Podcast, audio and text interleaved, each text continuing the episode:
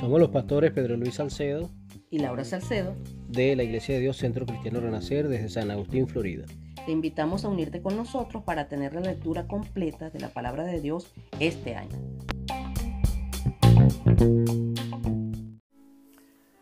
Nuevamente estamos en la lectura de la palabra de Dios, el Evangelio según San Mateo, capítulo 25. Es una enseñanza de Jesús de suma importancia para cada seguidor de Cristo. Son tres parábolas y se resume todo el capítulo con tres palabras, que son velad, responsabilidad y compasión. Esa enseñanza se repite tres veces a través de tres parábolas. Y cuando esto ocurre en las Sagradas Escrituras es porque es una verdad de importancia eternal. Es para prestar toda nuestra atención, poner en práctica la verdad para nuestra salvación. Jesús mismo eh, nos da tres pautas para observar mientras esperamos su segunda venida a este mundo. Y las tres pautas son, estar preparado, esté activo en la obra de Dios y tener compasión de los necesitados. En la primera parábola, eh, Mateo 25, 1 a 13, la palabra de las diez vírgenes ofrece una palabra a los prudentes, están listos o velad. Eh, en el versículo, versículo 1, en la segunda venida de Jesús, las vírgenes son los seguidores de Jesús. El esposo es Jesús. Eh, las cinco prudentes porque estuvieron preparadas y las cinco insensatas porque no estuvieron preparadas. Las lámparas alumbran, nos alumbra el camino al Señor. El aceite representa la preparación espiritual. Las prudentes eh, no, no las sobraban el aceite para las insensatas. Compartimos el Evangelio, pero nuestra vida espiritual no cubre para los que no están preparados. O sea, ofrecemos el plan de salvación, pero si no cogen, no podemos prestar nuestra espiritualidad a otra persona para su, eh, para su salvación.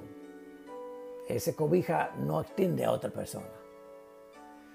El versículo 10, eh, las preparadas para la venida de Jesús irán con Él. Y para los que no preparadas ya será tarde. Entonces el resumen de esos primeros 13 versículos de la palabra de las 10 eh, vírgenes es simplemente velad, estar preparado en todo momento. Luego pasamos a los 10 talentos y se resume en esto, sea responsable, seamos responsables en los versículos 14 a a 30. El hombre representa a Cristo, siervos nosotros, talentos son dones naturales y dones espirituales que Dios nos da. Los talentos son dados por Dios según nuestra capacidad. No es igualdad, no. Algunos recibieron 10 talentos, otros 5 y otro 1 en, esa parte no hay igualdad. Eh, Dios reparte según nuestra capacidad. Sería fatal regalar 10 talentos a una persona que solo tiene la capacidad para una, eh, un talento.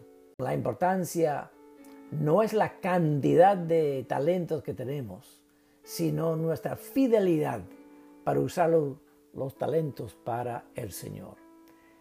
El siervo con un talento era ocioso, no hizo nada y me hace recordar justamente ¿no? de que como él escondió su talento cuando ingresé yo al seminario bíblico En el mes de septiembre del año 1967, con ganas de estudiar prepararme para el ministerio, llegaron otros alumnos y tres de ellos llegaron de, de, un vecino estado de Ohio y ellos quedaron un día o dos y con la misma se fueron. Dice, no, aquí, ¿por qué estudiamos? ¿Por qué gastamos nuestro tiempo estudiando y preparando para el ministerio?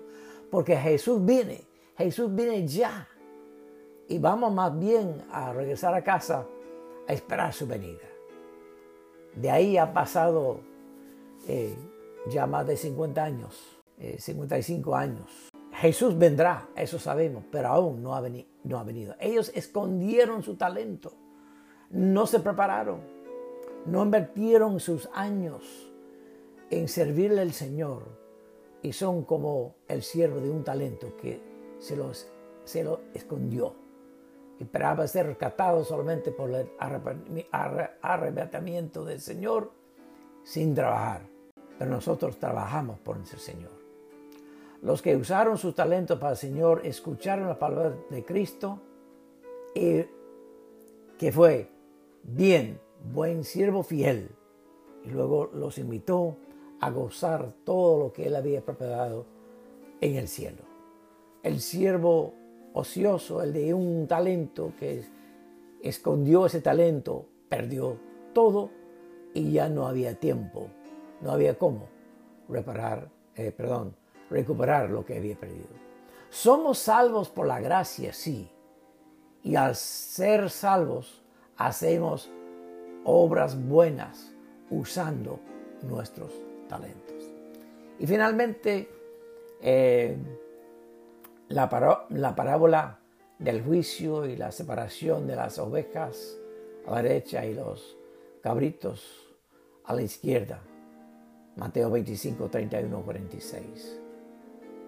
Si velamos y seamos responsables delante Él, resultará y un espíritu de compasión. Y esa, esa porción, esa parábola nos enseña la importancia de la compasión. Pero digo, la compasión no es una cosa que, nos, nos, nace eh, así naturalmente. Pero cuando somos salvados por Cristo, cuando recordamos todo lo que Él hizo por nosotros, y si velamos y seamos responsables ante Él, eso va a resultar en un espíritu de comparación. Seremos entonces contados entre las ovejas a la diestra del Padre y con todas las bendiciones del cielo vamos a recibir. Y si no, estaremos separados, juntos, con los cabritos a la izquierda del Padre y reservado para el castigo eterno. Seamos prudentes y recordamos que en Mateo 25 se resuelve con tres palabras. Velad, responsabilidad y compasión. Que Dios me los bendiga abundantemente.